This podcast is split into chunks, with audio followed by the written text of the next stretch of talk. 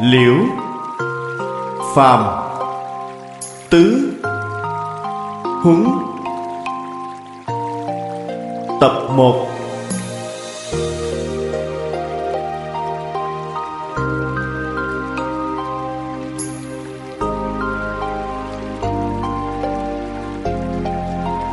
Chủ giảng Pháp Sư Tịnh Không.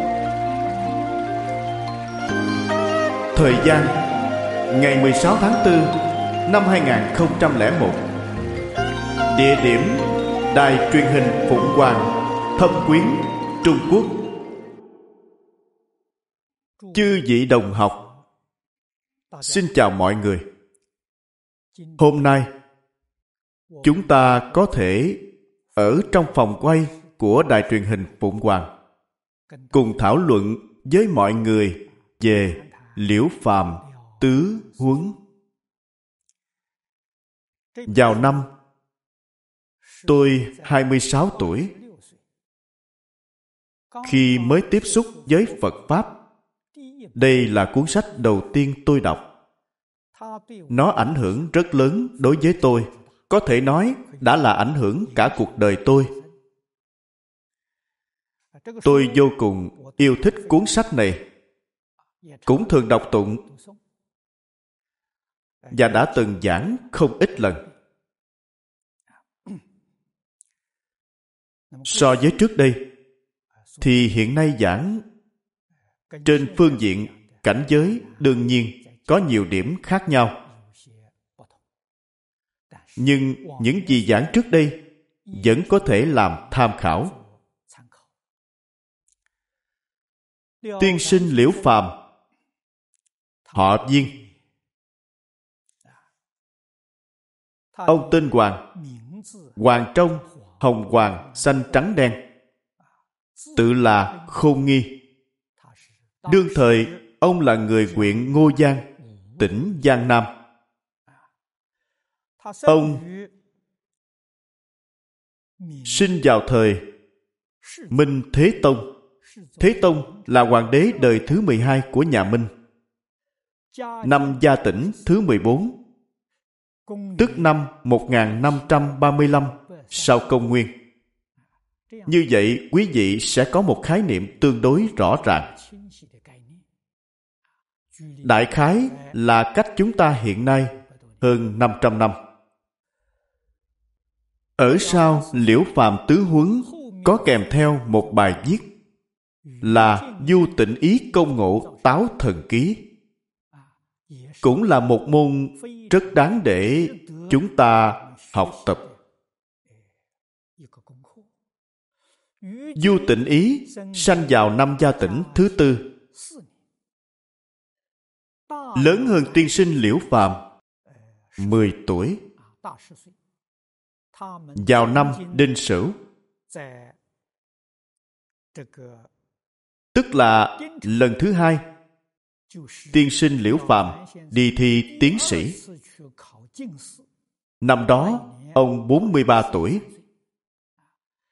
còn tiên sinh du tịnh ý 53 tuổi. Hai người họ là cùng khoa thi. du tịnh ý thi đậu. tiên sinh liễu phàm thi không đậu. Mãi cho đến năm bính tuất. tiên sinh liễu phàm 52 tuổi mới thi đỗ tiến sĩ chúng ta quan sát từ trong truyện ký này sẽ thấy được. Việc cả đời ông sửa sai đổi mới cũng tương đối gian khổ. Không phải là điều đơn giản. Đặc biệt là thời gian đầu 20 năm đầu, rất gian nan. Đúng lúc về già, công phu thuần thục rồi. Nên việc đoạn ác tu thiện càng ngày càng dễ dàng hơn. Chúng ta xem nội dung. Khi tôi còn nhỏ, cha đã qua đời. Tôi là tiên sinh liễu phạm tự xưng. Đồng niên là lúc còn nhỏ. Căn cứ theo học thuyết lập mạng, chúng ta biết ông chắc chắn mất cha trước năm 15 tuổi. Làm sao biết được? Vì lúc ông gặp khổng tiên sinh là năm 15 tuổi. Bởi vậy chắc chắn là trước năm 15 tuổi. Mẹ tôi bảo tôi từ bỏ con đường công danh khoa cử để theo học nghề y. Cử nghiệp nghĩa là đọc sách cầu lấy công danh.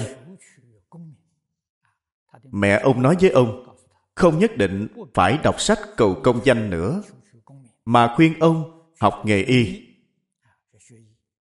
Học y có thể duy trì cuộc sống, lại có thể cứu giúp người khác. Học y có lợi ích, có thể tự nuôi thân, cũng có thể cứu giúp những người bệnh khổ. Hơn nữa, nếu có thể tinh thông y thuật thì sẽ trở thành danh y nổi tiếng. Đó là tâm nguyện trước đây của cha con. Nếu con thật sự học tốt nghề y, thì tương lai có thể trở thành danh y. Đây là nguyện vọng của cha con đối với con. Sau đó, ở chùa Từ Dân, tôi gặp một ông lão tướng mạo phi phàm, râu dài phất phới, phong thái nhẹ nhàng như tiên ông. Tôi cung kính hành lễ với ông. Sau đó, hậu là năm ông 15 tuổi, tức là năm 1549 sau công nguyên. Tại chùa Từ Dân, ông gặp một cụ già. Tu nhiêm dĩ mạo. Tu nhiêm là râu dài phất phới, tướng mạo phi phàm. Nhìn thấy phong thái nhẹ nhàng như tiên ông, không giống như người phàm. Sau khi ông nhìn thấy thì rất kính nể đối với người này. Do đây có thể biết tiên sinh Liễu Phàm từ nhỏ được dạy bảo rất tốt. Tuy còn rất trẻ, mới 15 tuổi, nhưng rất hiểu quy củ xử sự đối nhân tiếp vật. Như vậy mới có thể khiến người quan hỷ, khiến người quý mến. Ông lão nói với tôi, cụ già này nói với ông, cậu là người trong quan trường. Ông lão này hình như biết xem tướng, vừa gặp liền nói, cậu có số làm quan. Năm sau sẽ thi đỗ tú tài. Tấn học, tức là sang năm cậu sẽ thi đậu tú tài. Vì sao không đọc sách? Vì sao cậu không đọc sách? Vì sao cậu không lo đọc sách? Mà đi dạo khắp nơi ở bên ngoài vậy? Tôi liền nói rõ nguyên nhân. Ông liền kể rõ chuyện mẹ ông dạy ông đừng đọc sách nữa mà chuyển sang học y. Ông đi khắp nơi ở bên ngoài, có thể là đi hái thuốc. Bởi vì 15 tuổi học y, vậy nhất định là học nghề. Hoặc là đi theo đại phu, hoặc là học nghề trong tiệm thuốc. Điều này chúng ta đều có thể tưởng tượng được. Cho nên, ông đem ngọn nguồn, nói với vị đạo trưởng này, hỏi tên họ của cụ, nhà ở đâu? Ông thỉnh giáo quý tánh của ông cụ này. Từ đâu đến? Ông lão trả lời rằng, ta họ khổng, người dân nam. Ông nói với liễu phạm ông họ khổng, người dân nam, ta được chân truyền thuật hoàng cực số của tiên sinh triệu khang tiết. Hoàng cực số chánh truyền của triệu khang tiết. Hiện nay được thu thập trong tứ khố toàn thư tôi từng mở ra xem. Nói thật là xem không hiểu. Sách này hoàn toàn thuộc về toán học cao cấp. Trong sách này, không những có thể nói về vận mệnh của một người, mà còn nói đến vận mệnh của quốc gia, vận mệnh của thế giới. Hoàn toàn đoán định theo quẻ số trong kinh dịch. Theo số mạng thì ta nên truyền lại cho cậu. Từ trên định số mà nói thì tôi nên truyền cho cậu. Bạn xem, vị đạo trưởng này lần đầu tiên gặp liễu phàm. Làm sao biết có thể truyền cho ông? Trong này chắc chắn có học vấn lớn. Loại học vấn này rất giống với phương pháp truyền đạo của tổ sư đại đức trong tông môn giáo hạ của nhà phật tôi liền mời cụ già ấy về nhà, đem mọi chuyện trình lên với mẹ. Tiên sinh liễu phàm đưa cụ già ấy về nhà, gặp mẹ ông và trình bày với mẹ. Mẹ nói, phải tiếp đãi cụ chu đáo, rồi mời cụ đoán mạng cho con thử xem. Những việc rất nhỏ, cụ đoán đều chính xác. Người mẹ bảo, hãy tiếp đãi ông thật tốt, thử xem ông có đoán đúng hay không. Kết quả giờ thử, quả nhiên, ông bói rất chính xác tôi bèn khởi lên ý niệm muốn đọc sách. Từ chỗ này liễu phàm đối với những lời đạo trưởng đoán cho ông ông đã có niềm tin. Ông lại sanh khởi ý niệm muốn đọc sách. Tôi thương lượng với anh họ tên là thẩm xứng. Ông thương lượng với anh họ của mình. Anh họ nói tiên sinh quốc hải cốc ở nhà thẩm hữu phu dạy tư thục. Anh đưa em đến trọ học ở đó sẽ rất thuận tiện do vậy, tôi lại tiên sinh quốc hải cốc làm thầy. Anh họ đưa ông đến chỗ của tiên sinh quốc hải cốc. Quốc hải cốc ở đó dạy tư thục. Khai quán chính là dạy tư thục. Người anh họ gửi liễu phàm đến đó học nội trú. Tiên sinh liễu phàm bèn lại, tiên sinh quốc hải cốc làm thầy. Khổng tiên sinh đoán mạng cho tôi khi thi quyện đứng thứ 14, thi phủ đứng thứ 71, thi đề học đứng thứ 9. Khổng tiên sinh xem cho liễu phạm. Ông nói, sang năm cậu lên quyện thi tú tài. Thi quyện đứng thứ 14, thi phủ đứng thứ 71, thi đề học đứng thứ 9. Đề học là thi tỉnh. Lúc đó thi tú tài phải thông qua ba cửa này. Sang năm đi thi, sang năm là 16 tuổi.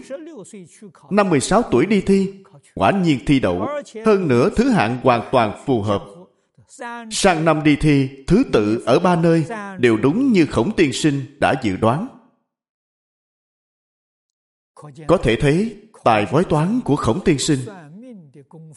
Không tệ. Rất cao minh. Ông không phải là hàng thuật sĩ giang hồ, mà là một chuyên gia thuật số thật sự tài giỏi. Người ta thường gọi là chuyên gia đoán mạng. Ông có tài thật sự, không phải giả. Lại đoán các hung quả phước cả đời cho tôi đã linh nghiệm như vậy, thì mời ông xem dùng. Lành giữ quả phước trong đời mình. Ông nói, năm nào sẽ thi đổ hạng mấy? Năm nào sẽ được chọn làm lẫm sinh? Lẫm cũng là một cấp bậc trong tú tài. Tương đương với học sinh được nhận học bổng hiện nay lẫm là nhận lương thực. Nó có số người nhất định. Cần phải có chỗ trống chức vụ còn bỏ trống. Thi đậu tú tài, vị trí cao nhất, mới được bổ sung dần vào. Đây gọi là bổ lẫm. Năm nào sẽ được chọn làm cống sinh? Cống sinh lại cao hơn lẫm sinh một bậc, nhưng vẫn là tú tài trong tú tài, phân chia rất nhiều cấp bậc. Cống sinh là cao nhất. Lẫm sinh thứ nhì. Sau khi xuất cống, đến năm đó sẽ được chọn làm huyện trưởng tỉnh tứ xuyên. Sau khi ông làm cống sinh, đến năm đó thì cống sinh đã có đủ tư cách vào học ở thái học. Cho nên lúc đó sẽ học trong thái học. Thái học là trường đại học do quốc gia thành lập. Thời xưa chỉ có một trường gọi là quốc tử giám. Thái học đều thành lập ở thủ đô, thành lập ở kinh thành. Thời nhà minh có hai trường quốc tử giám. Vì sao vậy? Khi minh thái tổ xây dựng đất nước, thì đóng đô tại nam kinh vì thế, nam kinh có quốc tử giám. Về sau đến thời thành tổ, vua thành tổ dời đô đến bắc kinh. Cho nên bắc kinh cũng có quốc tử giám. Như vậy, đất nước thời nhà minh trở thành có hai trường đại học. Thường thức này, chúng ta cần phải biết. Cống sinh trở lên mới có tư cách vào học trong quốc tử giám. Đây là đến năm nào đó sau khi xuất cống sinh, cậu sẽ được tuyển làm huyện trưởng ở tứ xuyên. Đại doãn là huyện trưởng. Cậu nhận chức huyện trưởng ba năm rưỡi thì sẽ từ chức về quê. Ông nhận chức ba năm rưỡi thì phải cáo lão hồi hương. Vì sao vậy? Vào giờ sửu, ngày 14 tháng 8 năm 53 tuổi, thêm một cách rất chuẩn xác, sẽ mất tại nhà. Ông sẽ mất tại nhà thọ mạng của ông đã hết rồi. Đáng tiếc cậu không có con trai. Trong mạng của ông không có con trai. Tôi ghi chép từng điều lại và nhớ kỹ trong tâm. Bị lục, nghĩa là từng việc từng việc mà khổng tiên sinh nói ông đều ghi chép lại. Đây là thời vận trong suốt cuộc đời của ông.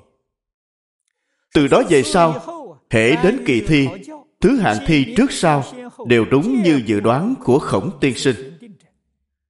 quyền có nghĩa là ông đã đoán chắc. Về sau mỗi năm đọc sách thi cử vị thứ đều đúng như khổng tiên sinh dự đoán.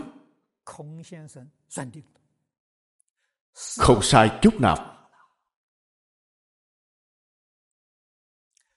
trong này có xen vào một việc là chỉ có một lần cụ khổng đoán tôi khi làm lẫm sinh phải nhận đủ 91 thạch, năm đấu gạo thì mới được lên cống sinh. Tức là ông làm lẫm sinh. Ông lãnh lương thực của quốc gia. Quốc gia phân phối lương thực cho ông. Như ngày nay, chúng ta gọi là học sinh được nhận học bổng. Ông sẽ nhận được bao nhiêu gạo? Nhận được 91 thạch, năm đấu thì ông liền xuất cống hay nói cách khác, ông từ lẫm sinh, thăng lên cống sinh. Nhưng khi tôi nhận được hơn 70 thạch gạo, thì tôn sư họ đồ liền phê chuẩn cho tôi làm cống sinh. Nên trong tâm tôi có chút hoài nghi về sự tiên đoán của cụ khổng. Lúc khổng tiên sinh xem cho liễu phàm, đã nói ông nhận được 91 thạch năm đấu thì mới có thể xuất cống. Nhưng khi ông nhận được hơn 70 thạch gạo thì lúc này đồ tôn sư. Tôn sư nghĩa là đề học đương thời. Quản lý giáo dục của một tỉnh, tương đương với trưởng phòng giáo dục hiện nay. Ông được phê chuẩn bổ cống sinh. Bổ cống sinh nghĩa là xuất cống. Trong lòng ông thấy nghi hoặc vì sao điều này không đúng? Khổng tiên sinh đoán sai việc này rồi sau đó quả nhiên bị vị quan thay quyền họ dương bác bỏ. Đồ tôn sư phê chuẩn bỏ cống. văn kiện đưa lên nhưng bị quan thay quyền. thử ấn là thay quyền. Bị ông dương đang thay quyền gạt bỏ.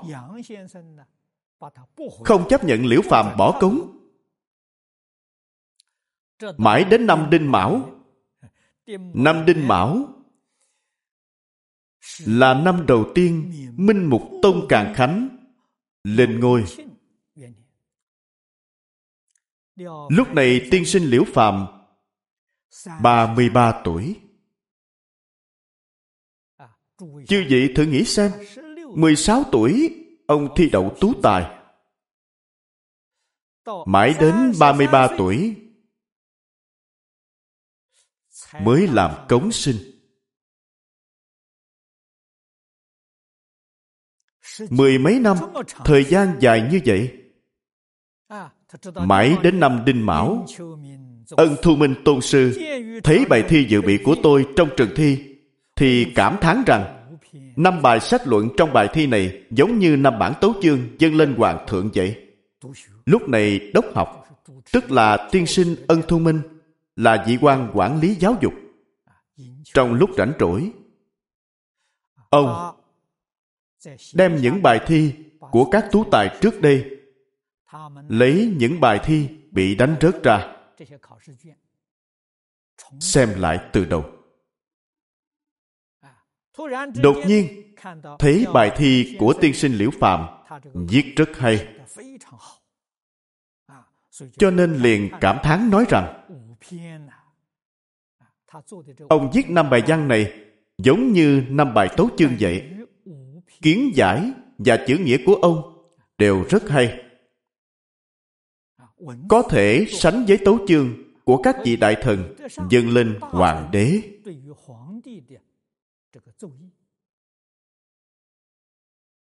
làm sao có thể chôn vùi tài năng của một nho sinh có học vấn quyên bác thâm sâu như thế chứ bác là nói ông có hiểu biết sâu rộng. Học thức rất phong phú. Hợp là nói ông hiểu về lý luận rất thấu triệt. Em tức là văn nghĩa của ông rất thấu đáo. Công phu toàn diện. Văn chương như thế rất khó gặp được ông nói, không thể để người có học vấn, có đức hạnh, có năng lực như vậy. Bị chôn vùi đến già. Suốt đời là một tú tài nghèo được. Bèn chiếu theo công văn, trình lên huyện lần trước, phê chuẩn cho tôi được bổ cống. Lại một lần nữa, xin cho liễu phàm được bổ cống. Lần này đã được phê chuẩn. Lúc ấy cộng cả số gạo đã ăn trước đây quả nhiên là 91 thạch năm đấu.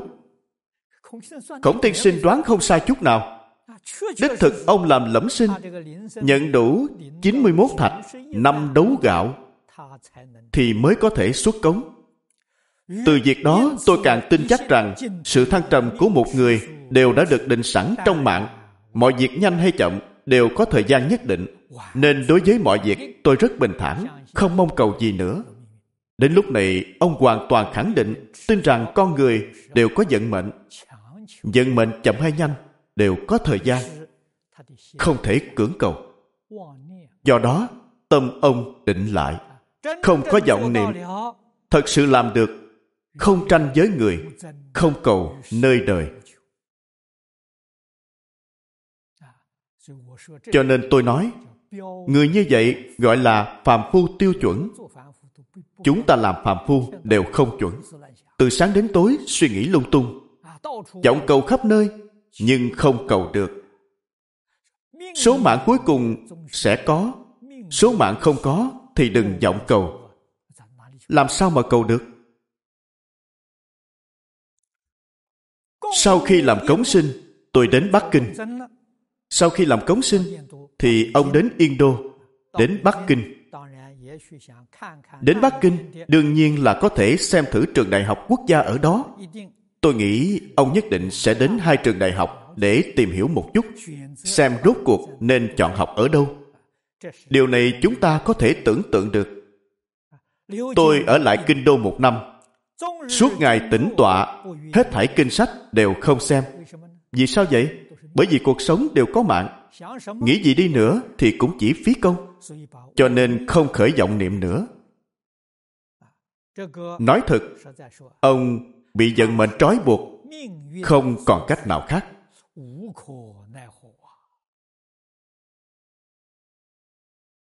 Chúng ta thấy tình hình này của tiên sinh liễu phàm đáng được thông cảm cũng rất đáng thương. Năm kỷ tỵ trở về kỷ tỵ là năm sau năm sau, ông từ bắc kinh trở về phương nam vào học trong quốc tử giám ở Nam Kinh. Lúc này, tiên sinh Liễu Phàm 35 tuổi.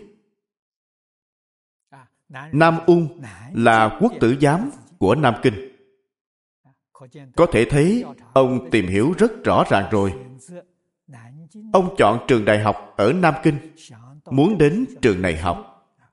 Lúc chưa vào học là còn chưa đi học. Trước khi vào học, Trước tiên, tôi đi thăm hỏi thiền sư Dân Cốc. lúc chưa vào học nghe nói trên núi thê hà núi thê hà ở nam kinh hiện nay nam kinh có ngôi chùa thê hà ông đến núi thê hà thăm thiền sư dân cốc.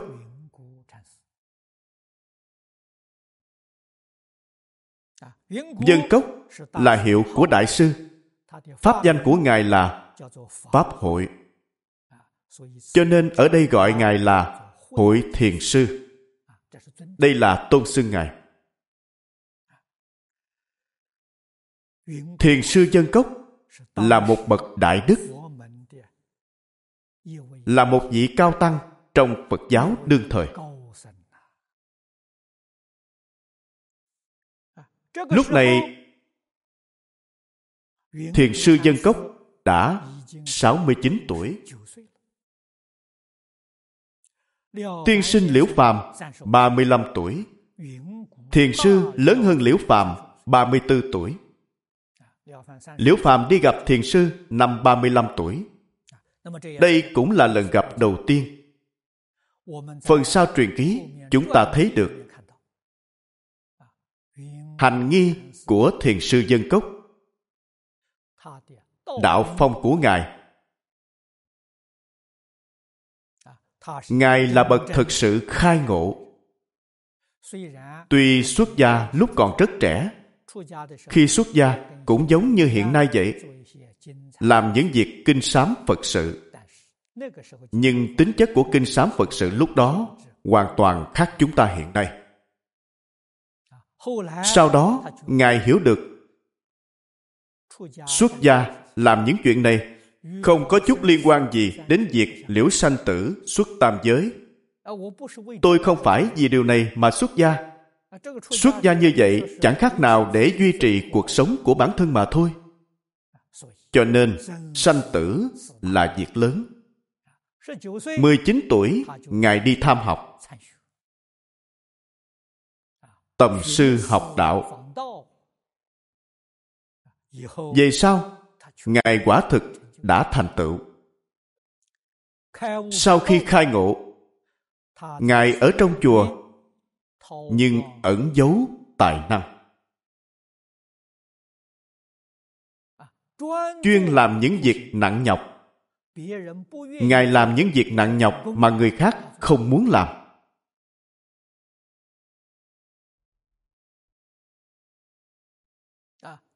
Về sau, có một số danh sĩ và quan viên địa phương phát hiện ra ngài. Ngài là một bậc cao tăng thật sự có đạo cho nên, họ giúp đỡ ngài, hy vọng khôi phục đạo tràng ở núi thê hà. Ngài không hề mang đến danh văn lợi dưỡng. Liền giới thiệu một pháp sư khác, đến đó làm trụ trì, phương trượng sau khi phục hưng đạo tràng, ngài ở một nơi rất kín đáo sau núi kiến tạo một nơi tu hành nhỏ cho mình. chỗ này gọi là thiên khai nham. rất ít người đến. một mình ngài ở đó tu khổ hạnh. tôi nghĩ tiên sinh liễu phàm đi thăm ngài nhất định là đến đây. đến thiên khai nham nhất định là ở đây bởi vì lúc này pháp sư đã 69 tuổi pháp sư viên tịch năm 75 tuổi cũng chính là năm 1575. Năm đó, tiên sinh Liễu Phàm 41 tuổi. Cho nên, khoảng thời gian từ lúc tiên sinh Liễu Phàm gặp thiền sư cho đến khi thiền sư viên tịch cũng không lâu lắm, chỉ có 7 năm. Chúng tôi nghĩ nhất định là Ngài ở tại Thiên Khai Nham trên núi Thê Hà.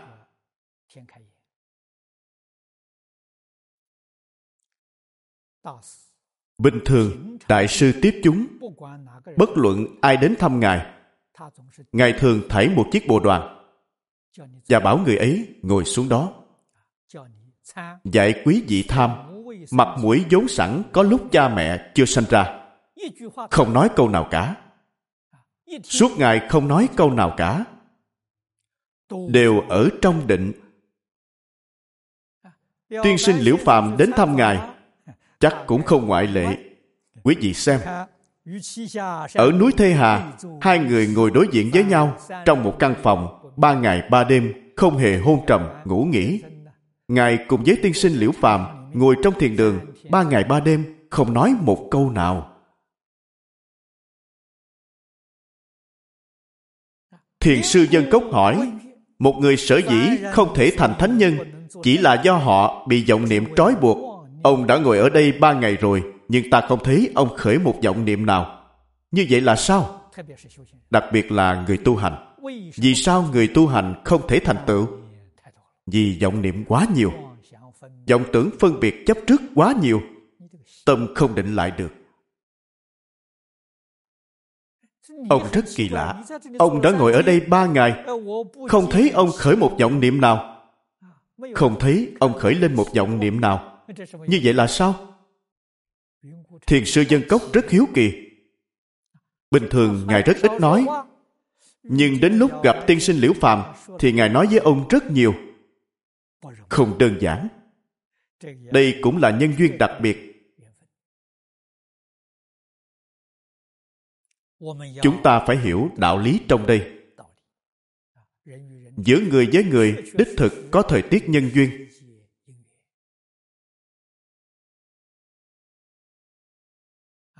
tiên sinh liễu phàm gặp thiền sư dân cốc, mới bắt đầu thay đổi vận mệnh học vấn lập mệnh là thiền sư dân cốc truyền thụ cho ông. Tôi trả lời rằng, vận mạng của con đã được khổng tiên sinh dự đoán hết rồi. Dinh nhục, sống chết đều có định số.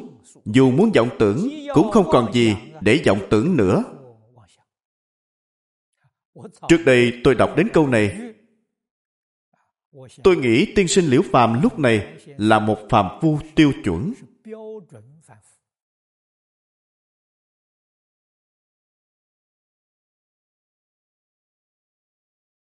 cũng không tệ suốt đời sống qua ngày, theo vận mệnh đến 53 tuổi, sẽ mất tại nhà. Cả đời không có lỗi lầm gì lớn. Đời sau tuyệt đối không đọa vào ba đường ác. Ông là phàm phu tiêu chuẩn. Vận mệnh của ông được khổng tiên sinh đoán chắc rồi. Dinh nhục sống chết đều có định số. Câu này đồng thời cũng nói với chúng ta chúng ta cũng không ngoại lệ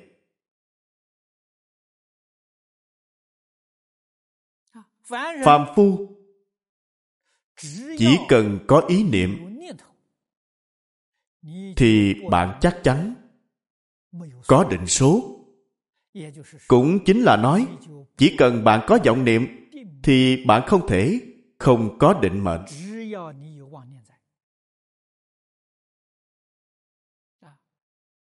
Nếu không có vọng niệm, thì bạn đã vượt khỏi vận mệnh rồi. Tuy tiên sinh liễu phàm có thể cải tạo vận mệnh, nhưng ông chỉ có thể thay đổi, không thể siêu vượt.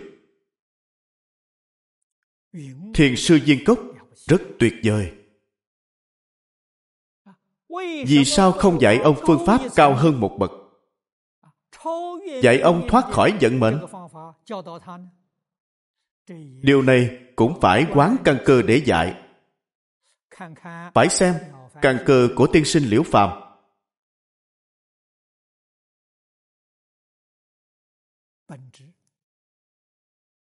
Thiên phú của ông.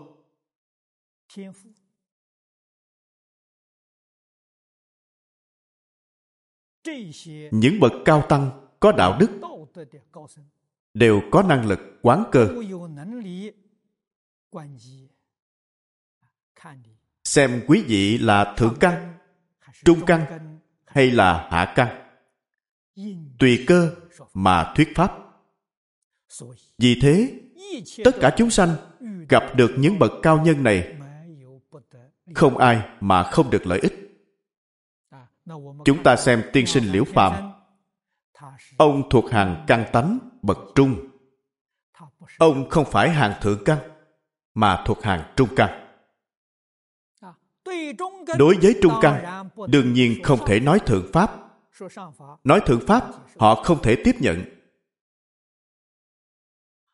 Vì thế nói pháp quan trọng nhất là khế cơ. Pháp không khế cơ thì chẳng khác gì nói lời vô ích. Điều này trong kinh phật gọi là nói lời vô ích. Nói như hiện nay gọi là phí lời thừa lời cho nên nhất định phải khế lý khế cơ. Chúng ta phải tin chắc rằng bất kỳ ai cũng có vận mệnh, cũng có định số. Chỉ là bản thân không biết mà thôi. Bản thân không biết, hay nói cách khác, cả đời này của bạn chắc chắn là bước đi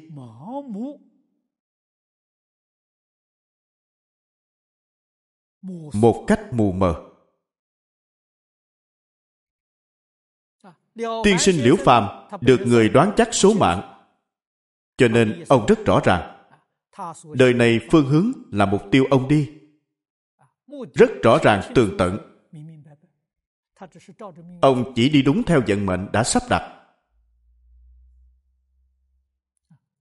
Chúng ta rất đáng thương.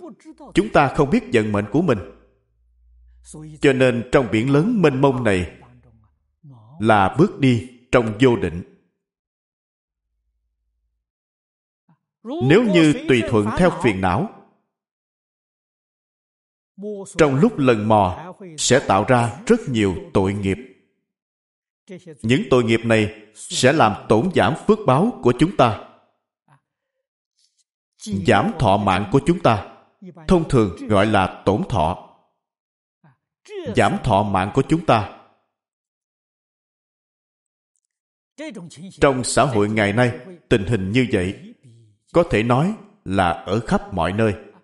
Nếu người thiện căn phước đức sâu dày, tuy họ không biết vận mệnh của chính mình, nhưng tâm địa lương thiện không có những suy nghĩ quan đường. Giữ tâm hành sự đều có thể giữ quy củ. Không làm những chuyện trái đạo lý. không làm những điều tổn người lợi mình. Tuy không biết vận mệnh của chính mình nhưng nhất định sẽ giúp mình tăng phước, giúp mình tăng thọ. Trong vô tình mà được phước báo. Nhưng hiện nay, hoàn cảnh lớn trong xã hội của chúng ta không tốt. Điều này trong lịch sử. Xưa nay, trong và ngoài nước, chưa từng có. Trong hoàn cảnh lớn này.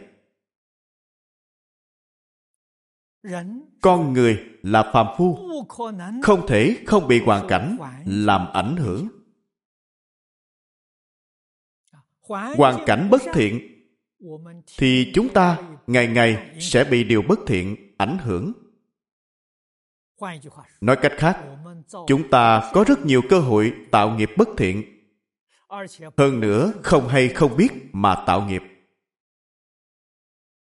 điều này rất đáng sợ.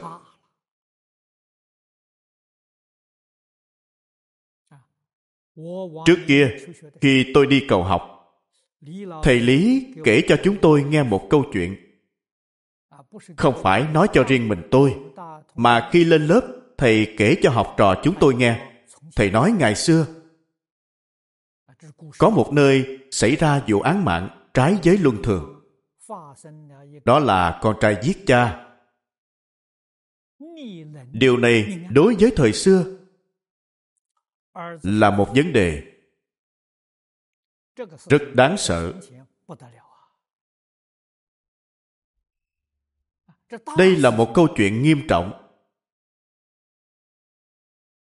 Việc này được tâu lên hoàng đế. Đương nhiên, người con này bị xử tử hình. Hoàng đế hạ lệnh cách chức quyền trưởng ở nơi đó để xét xử. Quyền trưởng phạm lỗi gì? Nơi đó là khu vực ông cai trị. Là dùng ông giáo hóa. Ông giáo hóa như thế nào mà lại có một kẻ đại nghịch bất đạo như thế? Việc giáo dục của ông thất bại, nên quyền trưởng bị cách chức. Tuần Phủ ghi lại lỗi. Tuần Phủ là tỉnh trưởng đương thời. Ông ghi chép lại lỗi này. Loại xử phạt hành chánh này vẫn là thứ yếu. Triều đình hạ lệnh, lúc đó các quyện đều có tường thành. Tường thành bị phá bỏ một góc. Hoàng đế hạ lệnh phá bỏ một góc tường thành. Nghĩa là gì? Nghĩa này, nguyện này của quý vị đã xuất hiện một kẻ đại nghịch bất đạo như vậy. Đây là sự sỉ nhục của tất cả mọi người trong nguyện này. Hiện nay trên báo và tạp chí, chúng ta thường thấy tình trạng giết cha, giết mẹ rất nhiều.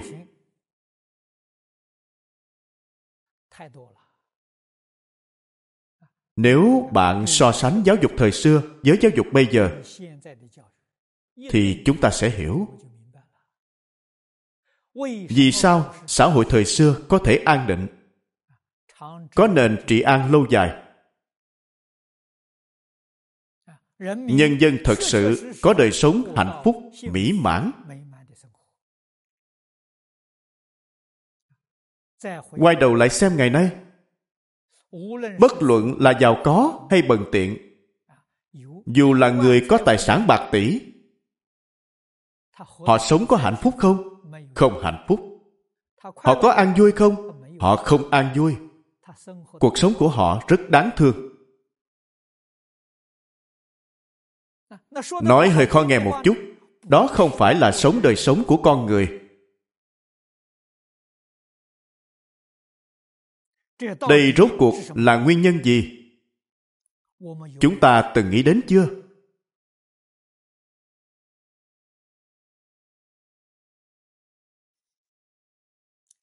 Trong này đều có định số. định số mỗi ngày chúng ta khởi tâm động niệm ngôn ngữ tạo tác đều có cộng trừ nhân chia.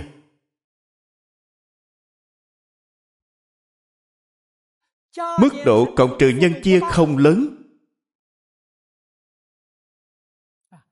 Có lẽ khoảng cách không vượt qua số mệnh của chúng ta quá nhiều cho nên đoán mệnh xem tướng thông thường đều có thể xem rất chính xác. Nếu mức độ niệm thiện niệm ác hành vi thiện hành vi ác của chúng ta rất lớn. bạn làm việc thiện lớn hoặc việc ác lớn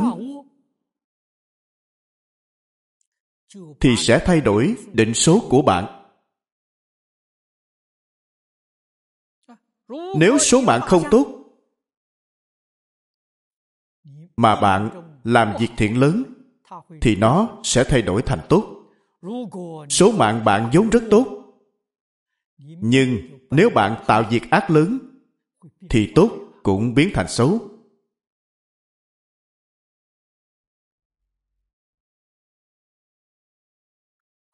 Người phàm không thể tránh được đặc biệt là trong xã hội ngày nay. Xã hội ngày nay chẳng có điều gì mà không? mê hoặc con người. Như vậy thì tâm người làm sao định cho được?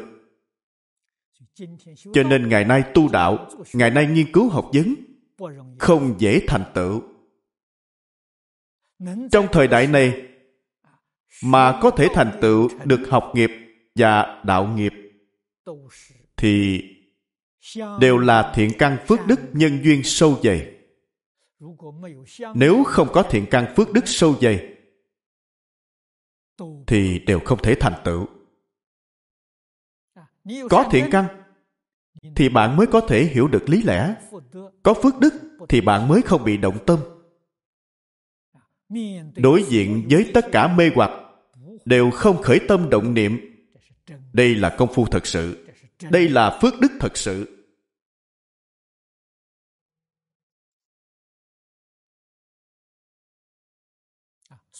Trường học là nơi dạy học.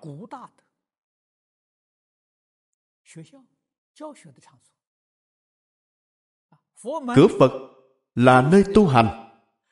Các bậc cổ đức thời xưa vì sao phải chọn nơi rừng núi? Chỗ ít có dấu chân người. Thực tế mà nói, mục đích chính là tránh xa sự mê hoặc của xã hội. Khiến tâm chúng ta dễ định lại mà thôi. Hiện nay rất khó.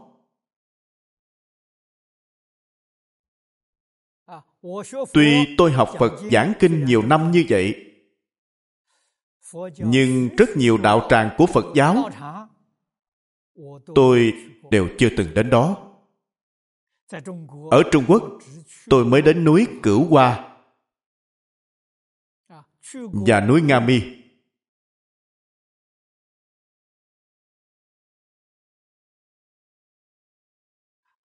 Hiện nay, những đạo tràng này đường quốc lộ đã mở đến tận chùa.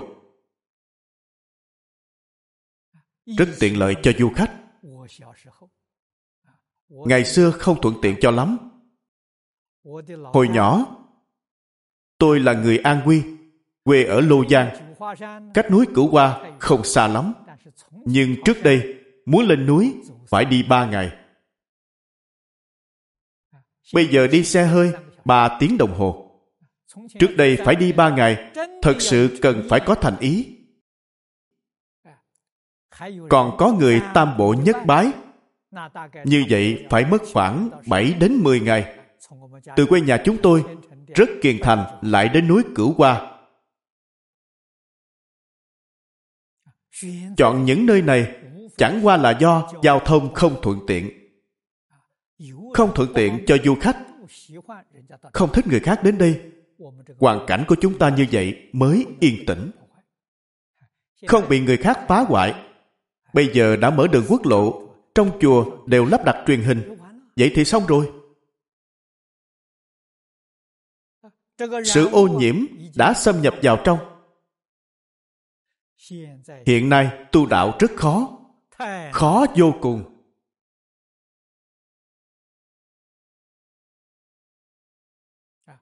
Tôi ở nước ngoài nhiều năm như vậy mãi đến năm nay, chúng tôi mới chọn thành phố nhỏ Togomba của Úc. Ở trên núi là thành phố núi.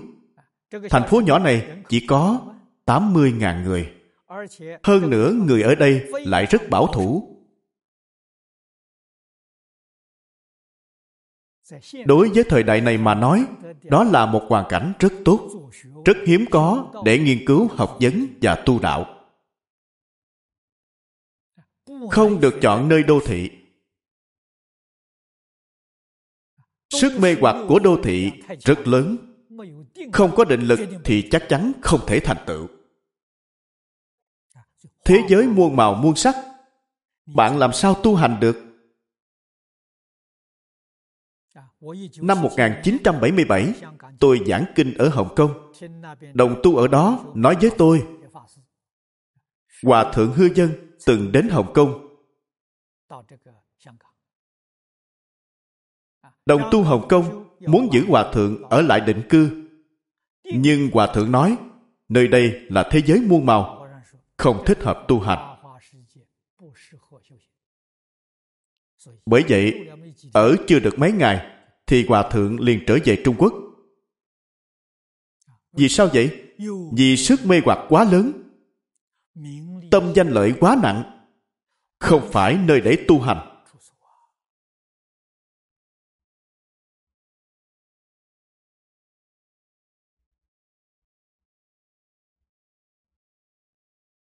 Nếu có thái độ giống như tiên sinh liễu phàm, vậy thì được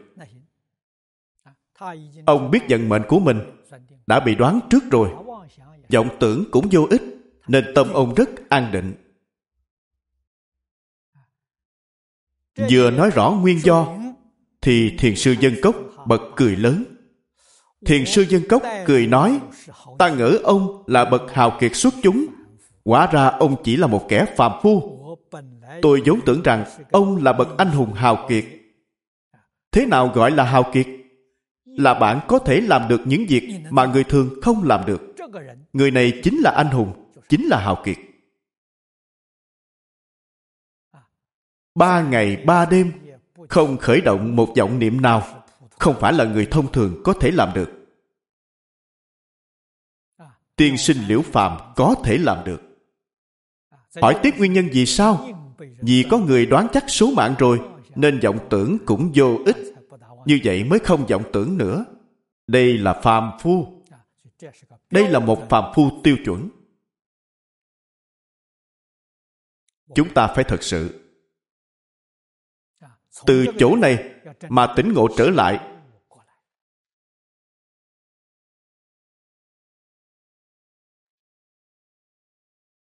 Xem thiền sư dân cốc. Dạy bảo ông như thế nào? Giáo hóa ông ra làm sao? Làm thế nào? Đem những quan niệm sai lầm của ông xoay chuyển lại. Đây là học vấn thật sự. tiên sinh liễu phàm có thể tiếp thu được là do thiện căn của ông. Nhà phật nói có thiện căn thì mới có thể hiểu rõ. Có thể tin sâu không nghi còn y giáo phụng hành là phước đức của ông. Có thiện căn có phước đức lại gặp được một bậc thiện tri thức tốt như vậy dẫn dắt ông. Đây là nhân duyên. Thiện căn phước đức nhân duyên đầy đủ cả ba điều kiện này thì ông sẽ thành tựu.